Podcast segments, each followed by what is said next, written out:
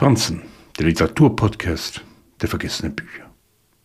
Von einer Sekunde auf die andere hört es auf. Das Desinteresse an sich selbst, die aufgestauten Vorwürfe, womöglich schleicht sich an der Stelle die Unsicherheit ein. Was tun? Weiter so wie bisher? Der Betrug lässt sich schlecht kontrollieren. Gina begegnet auf der Gartenparty ihrer Schwester Sean.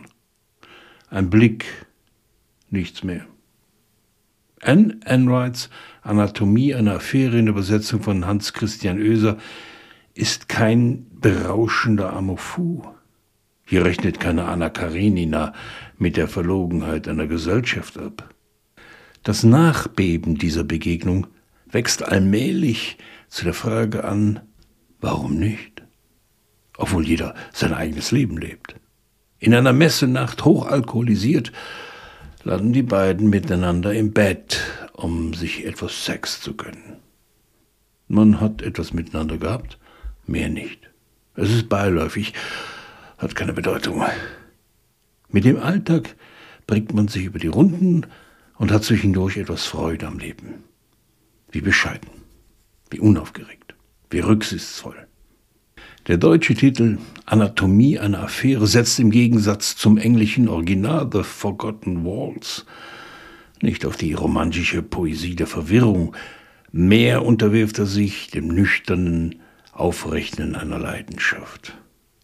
Gina wird in Jeans Familie eindringen, sich im Haus umsehen und das Tabu brechen, das bei Affären heißt, was im Hotelzimmer passiert, bleibt im Hotelzimmer. Sind nicht unbelastet. Jeans Tochter leidet an Anfällen, Epilepsie. Ginas Kindheit war von einem dem Alkohol verfallenen Vater überschattet. Doch vor allem ist Jean kein Michael Douglas und Gina keine Glenn Close. Auch wenn das Drama nicht zu vermeiden ist. Affären enden in Gewissensbissen, Geständnissen, Reue und dem Sprung in die nächste. Nicht so bei Anne Enright. Für sie rotiert hinter dem ersten Blickwechsel auf einer Gartenparty der perfide Neustart einer Lüge.